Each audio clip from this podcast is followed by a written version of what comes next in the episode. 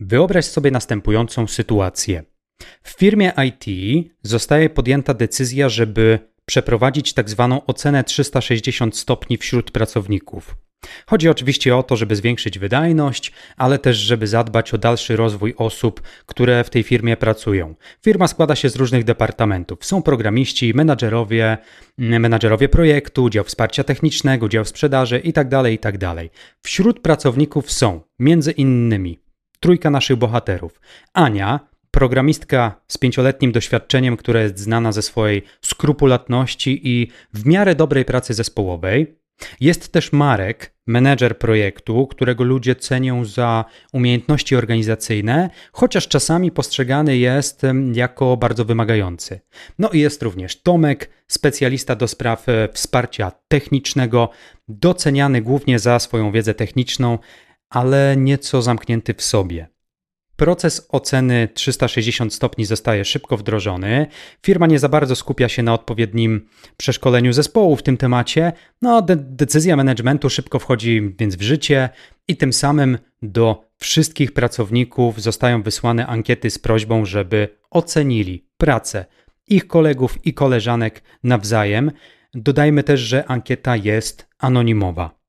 Wyniki zostają zebrane, przekazane do działu H R, który to tak naprawdę z biegu przekazuje je bezpośrednio poszczególnym pracownikom, czyli tym, którzy byli oceniali, oceniani. A że ocena trzysta sześćdziesiąt dzieje się szybko, to nikt tak naprawdę specjalnie nie zawraca sobie głowy omawianiem wyników ankiet na osobistych spotkaniach. Nasza programistka Ania otrzymuje mieszane opinie. Niektórzy ją chwalą za pracę zespołową, a inni z kolei wręcz przeciwnie, anonimowo krytykują za rzekomo nieodpowiednie podejście do pracy nad produktem. Menadżer Marek otrzymuje nawet kilka skarg na jego, w cudzysłowie, wymagający styl zarządzania.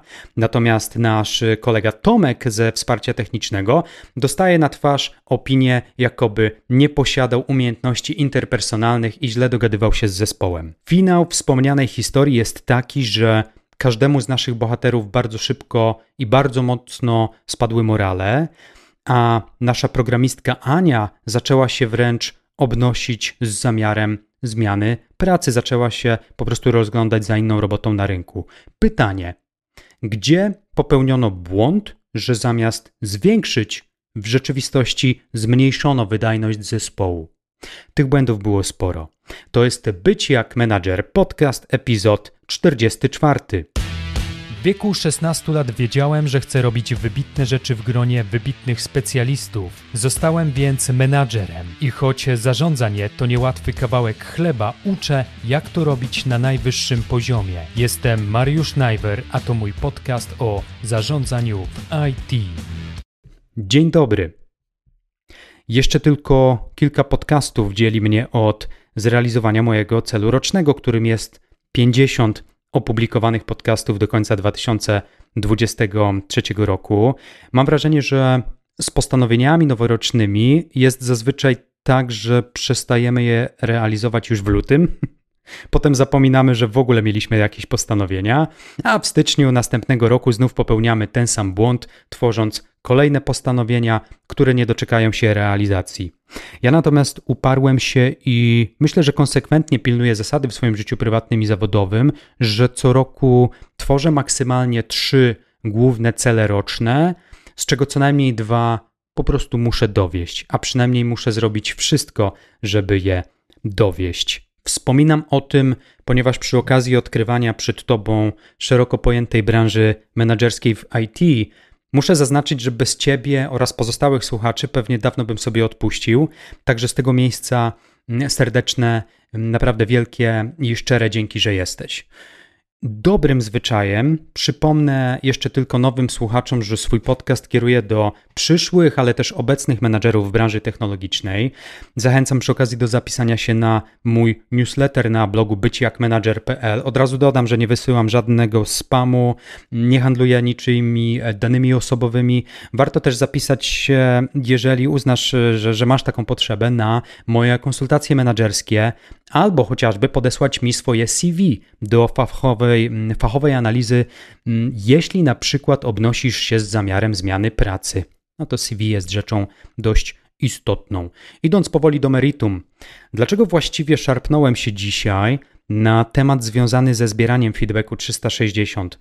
Otóż ja po latach przepracowanych w różnych firmach, mniejszych i większych, krajowych i międzynarodowych, wciąż zauważam i wciąż dziwi mnie, że wiele osób nie rozumie, jak ważne jest budowanie kultury pracy opartej na obiektywnym ocenianiu siebie nawzajem. Miałem też szczęście, że na pewnym etapie swojej kariery zawodowej trafiłem do firmy, gdzie nauczono mnie otwartego dialogu nie tylko z samym sobą, ale przede wszystkim z moimi kolegami i koleżankami z pracy. Od tamtej pory, i też nie ukrywam tego, doskilowałem się piekielnie mocno dzięki temu, że potrafię zbierać i analizować feedback przede wszystkim na swój temat, a następnie przekuwać wnioski w jakiś konkretny plan dalszego doskonalenia siebie. Natomiast dzisiaj spojrzymy na to narzędzie, jakim jest Opinia trzysta sześćdziesiąt, bardziej z perspektywy menadżera, który ma jednego albo więcej podopiecznych. Podcast, już tak dzieląc się pewnymi technikaliami dzisiejszego epizodu, podcast podzieliłem na trzy części. W pierwszej opowiemy sobie, co to w ogóle jest Feedback trzysta sześćdziesiąt. Powiemy także, kto i kiedy go przeprowadza. W drugiej części nakreślę, jakie są plusy, ale również minusy zbierania opinii trzysta sześćdziesiąt. W trzeciej części natomiast wejdziemy już w mięso i opowiem, jak krok po kroku prawidłowo przeprowadzić taką ocenę trzysta sześćdziesiąt. Będzie też bonus na koniec. Zdradzę, jakie najczęściej błędy popełniają menadżerowie, którzy przeprowadzają feedback trzysta sześćdziesiąt. Wtedy być może także ty uświadomisz sobie, czy na przykład twój szef dobrze ogarnia ten temat, czy jednak nie za bardzo. Bo jak nie za bardzo, no to może będzie to fajny pretekst, żeby podesłać swojemu szefowi mój dzisiejszy podcast. Dobra, lecimy z tym. Co to jest feedback trzysta sześćdziesiąt stopni? Ja będę tej nazwy używał wymiennie z opinią trzysta sześćdziesiąt stopni, bo to jest dosłownie to samo. Jeśli zamieniłbym się w podręcznik do zarządzania, to podręcznikowo powiedziałbym, że feedback trzysta sześćdziesiąt to jest pewna metoda oceny pracownika albo współpracownika. Jest to metoda, która opiera się na zebraniu opinii różnych osób, jakie zawiązują różne relacje z danym pracownikiem.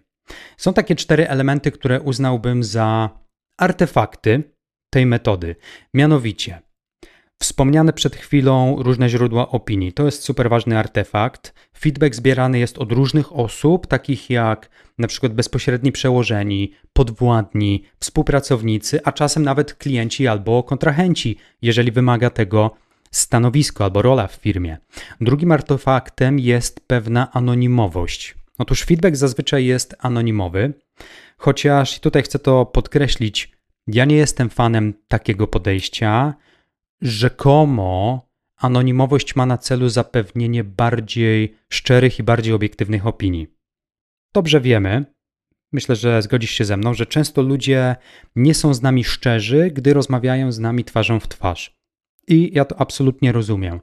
E, rozumiem, ale już te same osoby schowane za pewną barierą anonimowości powiedzą wszystko, co im ślina na język przyniesie. Do tego wątku jeszcze spróbuję wrócić później. Trzecim artefaktem jest wszechstronny rozwój pracownika. Wyniki takiej oceny trzysta sześćdziesiąt mogą być wykorzystane potem do opracowania jakiegoś fajnego, sensownego, indywidualnego planu rozwojowego dla pracownika. I ostatni, czwarty artefakt, o którym chcę wspomnieć, to jest pewne wsparcie dla samej organizacji w jej dalszym rozwoju. Metoda trzysta sześćdziesiąt bywa tak naprawdę bardzo skuteczna dla samej firmy, żeby zrozumieć, jak pracownicy są postrzegani w różnych kontekstach przez innych pracowników i jak oni w ogóle wpływają na działanie całej organizacji. Kto i także kiedy przeprowadza feedback trzysta sześćdziesiąt? W zależności od specyfiki danej firmy, od jej wielkości, od jej struktury, ocena trzysta sześćdziesiąt może być przeprowadzana przez różne osoby w zespole i w różnym czasie. Sam proces często, gęsto, żeby w ogóle taką ocenę zacząć przeprowadzać, inicjuje departament H R-owy, czyli Departament Zasobów Ludzkich albo no, nazywajmy to Departamentem Zasobów Ludzkich, wie, wie, wiesz o co chodzi, myślę. W mniejszych firmach natomiast może to być nawet sam właściciel, który zainicjuje taki pomysł, albo jakiś główny dyrektor, albo jeden z menadżerów. Z kolei w innej strukturze może to być nawet twój bezpośredni przełożony, który na przykład po sześciu miesiącach od dnia, gdy ciebie zatrudniono, chce poznać opinię innych na twój temat. Chociażby po to, żeby zobaczyć, czy w niedalekiej przyszłości kwalifikujesz się do podwyżki. Kto wie. Niemniej jednak, niezależnie od tego, kto jest pomysłodawcą albo inicjatorem przeprowadzenia takiej oceny wśród pracowników, uczestnicy mogą być następujący, czyli osoby, które uczestniczą, nie tylko te, które przeprowadzają. Bezpośredni przełożony pracownika, który może oceniać jego wydajność, ale też kompetencje zawodowe. Współpracownicy mogą brać udział w tej ankiecie, czyli i najczęściej biorą koledzy, koleżanki z zespołu, którzy współpracują z ocenianym na co dzień, ponieważ to oni mogą dostarczyć informacji o tym, jak w ogóle pracuje się z tą osobą. Podwładni, czyli pracownicy, którzy podlegają ocenianemu, także mogą podzielić się na pewno ciekawymi spostrzeżeniami, chociażby o zdolnościach przywódczych albo stylu zarządzania ocenianego pracownika. No i wspomniani już wcześniej klienci albo kontrahenci to także potencjalne źródło przydatnej wiedzy. W niektórych przypadkach, zwłaszcza w rolach zorientowanych na klienta, taki feedback od klientów albo zewnętrznych interesariuszy bywa naprawdę istotny. Innym składnikiem feedbacku trzysta sześćdziesiąt może być również samoocena. Czasem sam pracownik jest poproszony o ocenę swojej pracy i to także jest jak najbardziej ok. Natomiast jeśli mielibyśmy odpowiedzieć sobie na pytanie, kiedy przeprowadza się taką ocenę, to tutaj wiele zależy od kontekstu. Zazwyczaj ocena trzysta sześćdziesiąt przeprowadzana jest co najmniej raz do roku albo co dwa lata, chociaż co dwa lata coraz rzadziej się spotyka, spotyka taki tryb, chociaż tak naprawdę częstotliwość może się różnić w zależności od polityki firmy. Przykładowo, w firmie, z którą obecnie współpracuję w ramach etatu, taka ocena zbierana jest dwa razy do roku, czyli mniej więcej regularnie co sześć miesięcy. Jest to stały element wbity w proces w ogóle ogólnego rozwoju pracowników w firmie. Jednakże, o czym warto pamiętać, co podkreślam, taka ocena wcale nie musi być stałym elementem procesu w firmie. Mniejsze firmy rzadko mają ładnie poukładane procesy rozwojowe dla pracowników. W takiej sytuacji feedback trzysta sześćdziesiąt może być, ale nie musi, przeprowadzany w specyficznych momentach. A jakie to są specyficzne momenty? No na przykład przed czyimś awansem albo po zakończeniu ważnego projektu dla klienta. Tym sposobem wchodzimy w część drugą. Porozmawiajmy sobie o plusach i minusach oceny trzysta sześćdziesiąt. Ta ocena, ta metoda zbierania feedbacku ma swoje zalety, jak też ma swoje wady. Zresztą jak to w życiu, rzadko zdarza się, że coś jest w stu procentach kolorowe. Zacznijmy może od plusów. Przede wszystkim pierwszym z nich jest to, że ta ocena przedstawia różne perspektywy. Feedback trzysta sześćdziesiąt da nam pełniejszy obraz wydajności, a może powinienem użyć słowa skuteczności naszego pracownika, ponieważ z definicji uwzględnia opinie różnych osób, od przełożonych i współpracowników po podwładnych i klientów. Drugą taką zaletą, którą ja widzę w, tym, w tej metodyce, jest to, że ona wzmacnia rozwój osobisty. Pamiętaj, że jako menadżer musisz również dbać o rozwój swoich podopiecznych. Dzięki ocenie trzysta sześćdziesiąt pracownicy mogą lepiej zrozumieć swoje mocne strony, jak też obszary, które potencjalnie wymagają poprawy. Trzecią zaletą, którą chcę podkreślić, to jest to, że ta ocena poprawia komunikację. Myślę, że metoda zbierania feedbacku trzysta sześćdziesiąt promuje w miarę otwartą kulturę komunikacji w firmie. A to dlatego, że zachęca, a wręcz nawet mogę powiedzieć zmusza do dawania, jak też odbierania konstruktywnej, konstruktywnej, mającej swoje ręce i nogi, jeżeli mogę tak powiedzieć, krytyki. Czwartą zaletą, o której warto pamiętać, to to, że zwiększa poczucie odpowiedzialności. Prosty przykład. Tak długo jak nikt nas nie ocenia, możemy być nawet nieświadomi błędów, które popełniamy, a skoro nie jesteśmy tego świadomi, to jak możemy czuć się odpowiedzialni za to, co robimy? My możemy myśleć, że wiemy, co robimy, ale dopiero ocena trzysta sześćdziesiąt powie nam, czy mamy rację, czy być może się mylimy względem samych siebie. Demokratyczne podejście do oceny pracownika to jest również rzecz, którą wylistowałbym jako zaletę. Być może ktoś z moich słuchaczy ma podobne, nie zawsze przyjemne doświadczenia.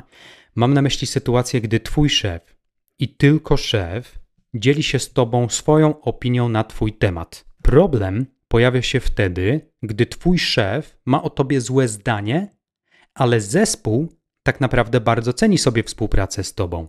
Tak długo jak nikt nie zbierze feedbacku od zespołu, możesz wtedy myśleć, że tak naprawdę nie nadajesz się do tej roboty, bo znasz tylko i wyłącznie negatywną opinię szefa na swój temat. Ocena trzysta sześćdziesiąt jest w tym kontekście bardziej demokratyczna, ponieważ każdy może się wypowiedzieć. Szef może nie mieć racji, albo może mieć jakieś błędne, błędnie postrzegać jakby twoją osobę. A jakie są minusy oceny trzysta sześćdziesiąt? Ona jest często przeprowadzana w sposób anonimowy, a co za tym idzie stronniczy. Jak ktoś wystawia o nas anonimową opinię, to może czuć się trochę bezkarny. Widzimy to zresztą czarno na białym w internecie, gdzie najwięcej tchórzliwych hejterów chowa się za pseudonimami. Ja myślę, ale to jest moja prywatna opinia, nie każdy się ze mną zgodzi, myślę, że anonimowość jest swego rodzaju barierą bezpieczeństwa dla tych, którzy mogą nie mieć zawsze najlepszych intencji wobec nas. I o tym warto pamiętać, gdy godzimy się na to, aby ktoś oceniał innych w sposób anonimowy. Drugim minusem tej oceny jest to, że ona pożera czas, zwyczajnie. Ogólnie proces zbierania i analizowania opinii i feedbacku jest czasochłonny nie tylko dla działu H R, ale też dla wszystkich osób, które udzielają swoich opinii. Trzecim minusem jest to, że ta metodyka może powodować stres, często powoduje. O tym też się mówi. Niektórzy pracownicy mogą odczuwać stres albo niepokój, jaki wiąże się przede wszystkim z otrzymaniem jakiejś negatywnej opinii od szerokiego grona osób.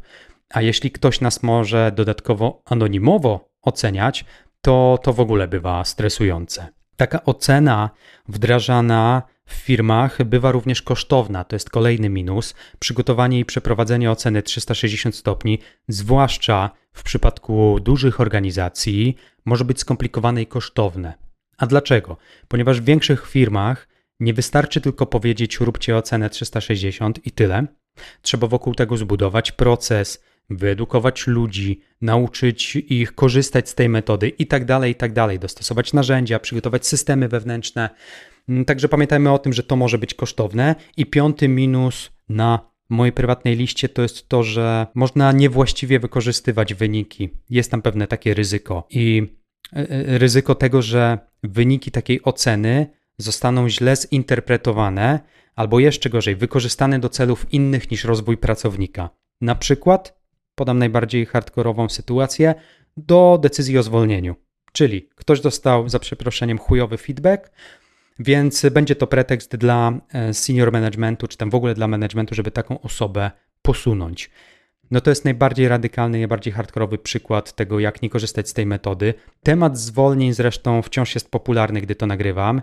W Stanach Zjednoczonych recesja jeszcze nie ustała po tym, jak pękła cała ta bańka covidowa, a już powoli zaczynamy pompować kolejną bańkę, tym razem wokół sztucznej inteligencji. Dlatego zawsze mocniejszy ak- akcent kładę na to, jak nie wykorzystywać narzędzi przeciwko pracownikom, tylko po to, żeby szukać pretekstu, aby ich zwolnić. To tyle z plusów i z minusów. Przechodzimy do serca dzisiejszego podcastu. Część trzecia.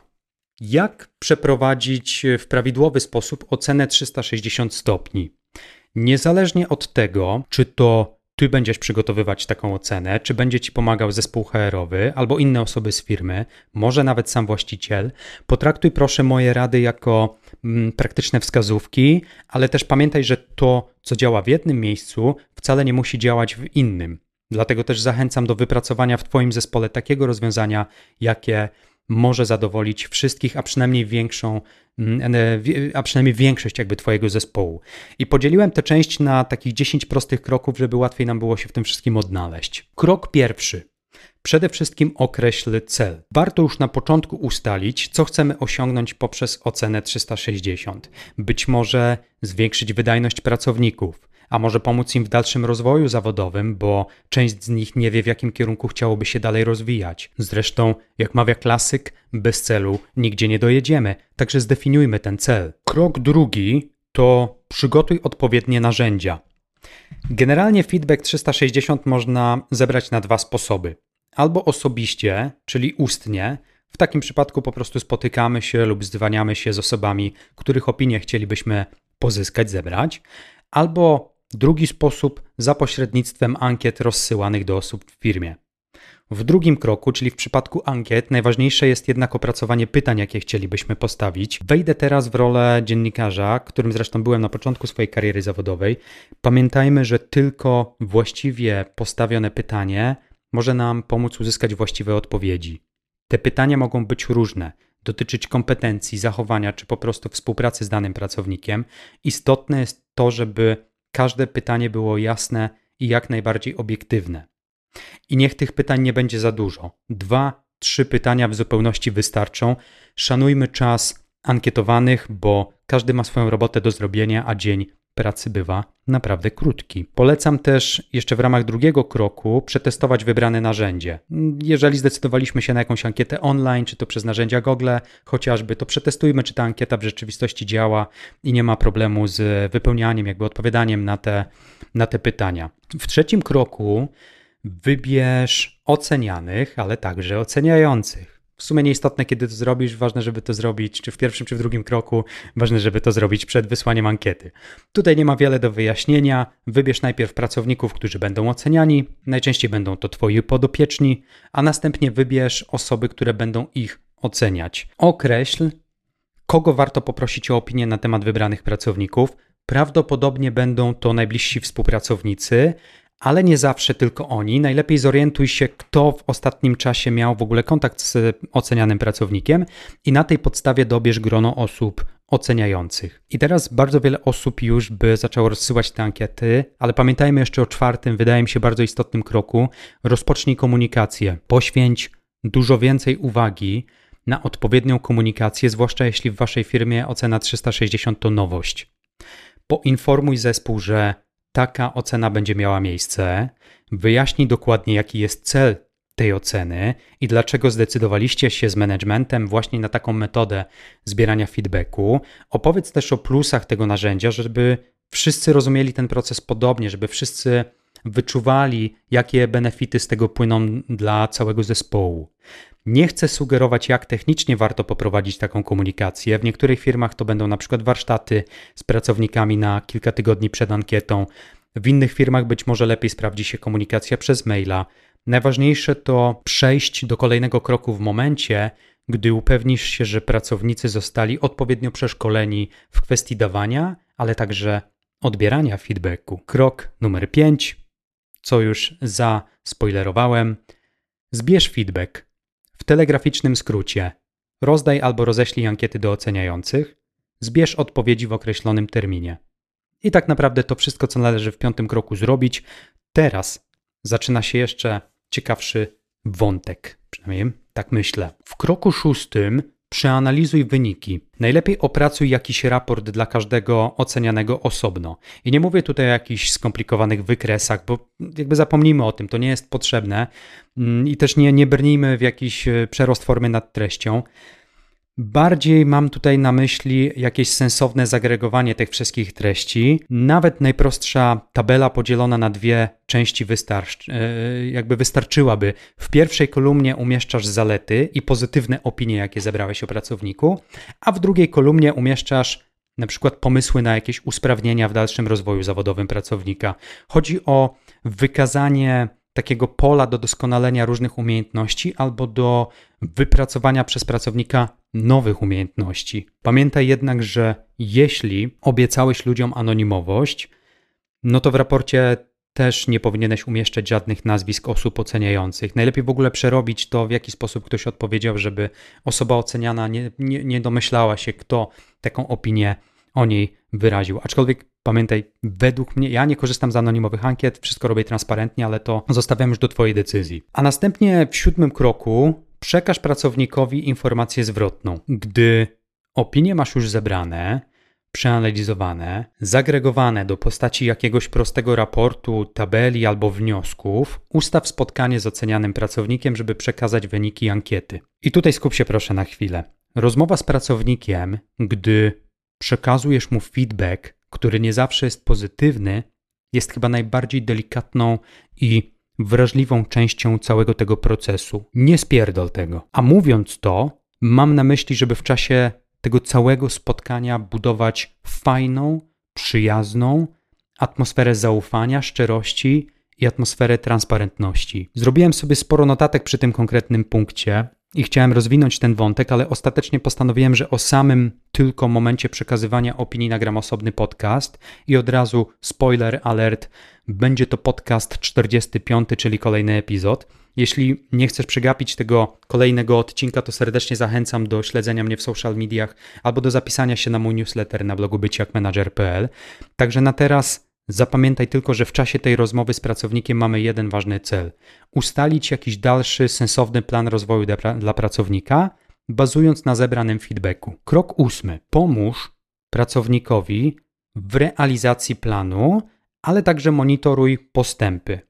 W kroku ósmym istotne jest, żebyśmy wspierali naszego podopiecznego albo inną ocenianą osobę. Chodzi o to, żeby już po wdrożeniu indywidualnego planu rozwojowego pytać raz na jakiś czas uczestnika tego planu, czy możemy mu jakoś pomóc, jak idzie realizacja ustalonych celów, gdzie pojawiły się ewentualne zmienne albo gdzie pojawiły się blokery, a może twój podopieczny czy pracownik chciałby zmienić cele, które ustaliliście, bo zmieniły się okoliczności. Chodzi o to, żeby pracownik w całym okresie doskonalenia siebie i swoich umiejętności czuł, że ma obok siebie kogoś, na kogo może liczyć. A przy okazji kolejnej ankiety znów się spotkacie i sprawdzicie, czy cele udało się zrealizować, jeśli nie, to dlaczego, jeśli tak, to jakie inne kolejne cele można sobie zdefiniować. Dziewiąty, ostatni krok, ja go dodaję opcjonalnie, zachęcam, żeby go przeprowadzać, aczkolwiek w dużych organizacjach on jest chyba stałą częścią procesu i nie wiem, czy to należałoby do ciebie jako menadżera, czy do zespołu H R-owego, ale polecam, żeby ewaluować proces oceny trzysta sześćdziesiąt stopni. Polecam, żeby regularnie zbierać opinie o metodzie zbierania opinii. Wiem, że brzmi to jak masło maślane, ale właśnie to dokładnie mam na myśli. Zapytaj uczestników badania, co myślą o takim sposobie zbierania i przekazywania feedbacku. A już na tej podstawie usprawniaj sam proces oceny trzysta sześćdziesiąt w dalszych jakby cyklach. W końcu no jakby nie, nie, nie, nie oszukujmy się, ta metoda ma służyć całemu zespołowi, a nie tylko tobie. Ja byłem raz w takim startupie, to nie był startup, to była mała firma, gdzie mieliśmy poczucie, że ocena trzysta sześćdziesiąt ym, tak naprawdę jest takim guilty pleasure, taką dziką przyjemnością tylko szefa, który, który uwielbiał zbierać negatywny feedback na temat innych pracowników, a później ostentacyjnie się nim dzielić. Przepracowałem trzy miesiące w takim miejscu pracy i współczuję tym, którzy siedzieli tam dłużej. Tym samym dojechaliśmy prawie do końca. Ja trzymam mocno kciuki, żeby zbieranie feedbacku, jak też otrzymywanie feedbacku, co jedno i drugie nie jest łatwe, natomiast żeby te dwie czynności były dla ciebie co najmniej tak przyjemne jak masaż relaksacyjny po ciężkim dniu pracy. A na koniec bonus, o którym wspomniałem także na początku. Jakie błędy są najczęściej popełniane w czasie wdrażania metodyki trzysta sześćdziesiąt stopni? Błędów wynotowałem sobie dziewięć. Doradzę również, jak ich unikać. Błąd pierwszy pojawia się wtedy, gdy nie wyjaśniamy pracownikom, pracownikom, jaki jest cel oraz korzyści przeprowadzania oceny trzysta sześćdziesiąt stopni. Jak tego błędu uniknąć? Otóż przed rozpoczęciem procesu należy jasno i dokładnie wyjaśnić, jakie są cele oceny, dlaczego ona się pojawia w firmie, po co ją wdrażamy, jak ona będzie wykorzystywana i na przykład um, kto będzie korzystał z tej oceny, czy to jest przełożeni, będą później agregować te wyniki, czy dział H R-u i tak dalej, i tak dalej. Błąd drugi to jest słabe przeszkolenie osób, które udzielają i odbierają informacje zwrotne. Chodzi o przeszkolenie w zakresie tego, jak dawać oraz interpretować feedback. Jak uniknąć tego błędu? Upewnij się po prostu, że każdy uczestnik wie, jak konstruować, udzielać, ale też odbierać informacje zwrotne. Błąd numer trzy pojawia się wtedy, gdy skupiamy się tylko na negatywnych aspektach, ignorując mocne strony pracownika. Jak uniknąć tego błędu? Otóż musimy zapewnić zrównoważony feedback, który obejmie zarówno mocne strony, jak też obszary do poprawy. Dlatego też pamiętajmy, że w ankietach musimy, musimy ja mówię musimy, no, no naprawdę powinniśmy prosić ludzi także o wypisanie zalet, jakie posiada oceniana osoba. Warto w ogóle rozpoczynać ankiety jakimś takim pytaniem, być może otwartym, co dobrego powiesz o tym pracowniku, jakie ma zalety, co lubisz we współpracy z daną osobą. To jest naprawdę bardzo fajne pytanie otwierające w takich ankietach trzysta sześćdziesiąt. Czwarty błąd jest wtedy, gdy nie bierzemy pod uwagę różnic kulturowych, które mogą wpływać na to, jak dajemy lub odbieramy informacje zwrotne. Zwłaszcza dotyczy się to zespołów międzynarodowych, rozsianych po różnych krajach, w różnych kulturach. Jak uniknąć tego błędu? Po prostu musimy zawsze uwzględniać i szanować różnorodność kulturową. W różnych kulturach pracuje się inaczej. Ja obecnie przebywam w Hiszpanii, tutaj przerwa obiadowa trwa dwie godziny, tak zwana siesta hiszpańska. Błąd piąty pojawia się wtedy, gdy nie oferujemy wsparcia jako menadżer, zostawiając naszego pracownika z feedbackiem i ustalonymi celami samemu sobie. Jakby nie? Jak możemy uniknąć tego błędu? No odpowiedź jakby jest już w pytaniu, powiedziałbym. Należy zapewnić jakiś plan rozwojowy, jakieś szkolenia, ale także odpowiednie narzędzia temu pracownikowi, żeby on albo ona realnie czuli, że my ich w tym wspieramy, w tym doskonaleniu siebie. Błąd szósty to wykorzystywanie wyników ankiety do celów innych niż rozwój. No chyba, że celem ankiety było wywalenie ludzi z pracy, to co innego. Aczkolwiek ja to wpisuję w kategorię patomanagementu, a patomanagement nie jest, nie będzie, być może kiedyś będzie, ale obecnie nie jest przedmiotem moich podcastów. Natomiast jak uniknąć tego błędu? Wykorzystuj wyniki ankiety tylko do celów rozwojowych, a nie tak zwanych celów punitywnych. W ogóle pisząc skrypt do tego podcastu nauczyłem się nowego słowa punitywny. Polecam, zajrzeć do słownika, bardzo fajne słowo. Siódmy błąd z mojej listy jest wtedy, gdy przeprowadzamy ocenę trzysta sześćdziesiąt stopni zbyt rzadko, przez co informacje się po prostu deaktualizują. Jak uniknąć tego błędu? Należy to robić w sposób regularny. Co pół roku wydaje się sensownym zabiegiem, co rok, no nie wiem, czy to nie jest trochę za rzadko, ale dobra, no mo- może co rok, aczkolwiek co pół roku wydaje mi się taką fajną regularnością. I błąd ósmy to są źle postawione pytania. Zwłaszcza gdy używamy standardowych ankiet lub pytań, które nie pasują po prostu do specyfiki stanowiska ocenianego pracownika. Jak taki błąd uniknąć? Otóż dostosowuj pytania do konkretnego stanowiska albo pracownika w firmie. Przykładowo w ankiecie oceniającej menadżera liniowego nie pytaj o umiejętności techniczne, to nie za bardzo ma sens, chyba że to stanowisko naprawdę wymaga zdolności czy tam znajomości technikaliów. W takim przypadku jednak pytania powinny dotyczyć głównie umiejętności miękkich, no bo menadżer liniowy to jest głównie, e, głównie skillset miękki. I dziewiąty błąd, już taki drobny na koniec, to jest zbyt wiele pytań adresowanych do osób oceniających.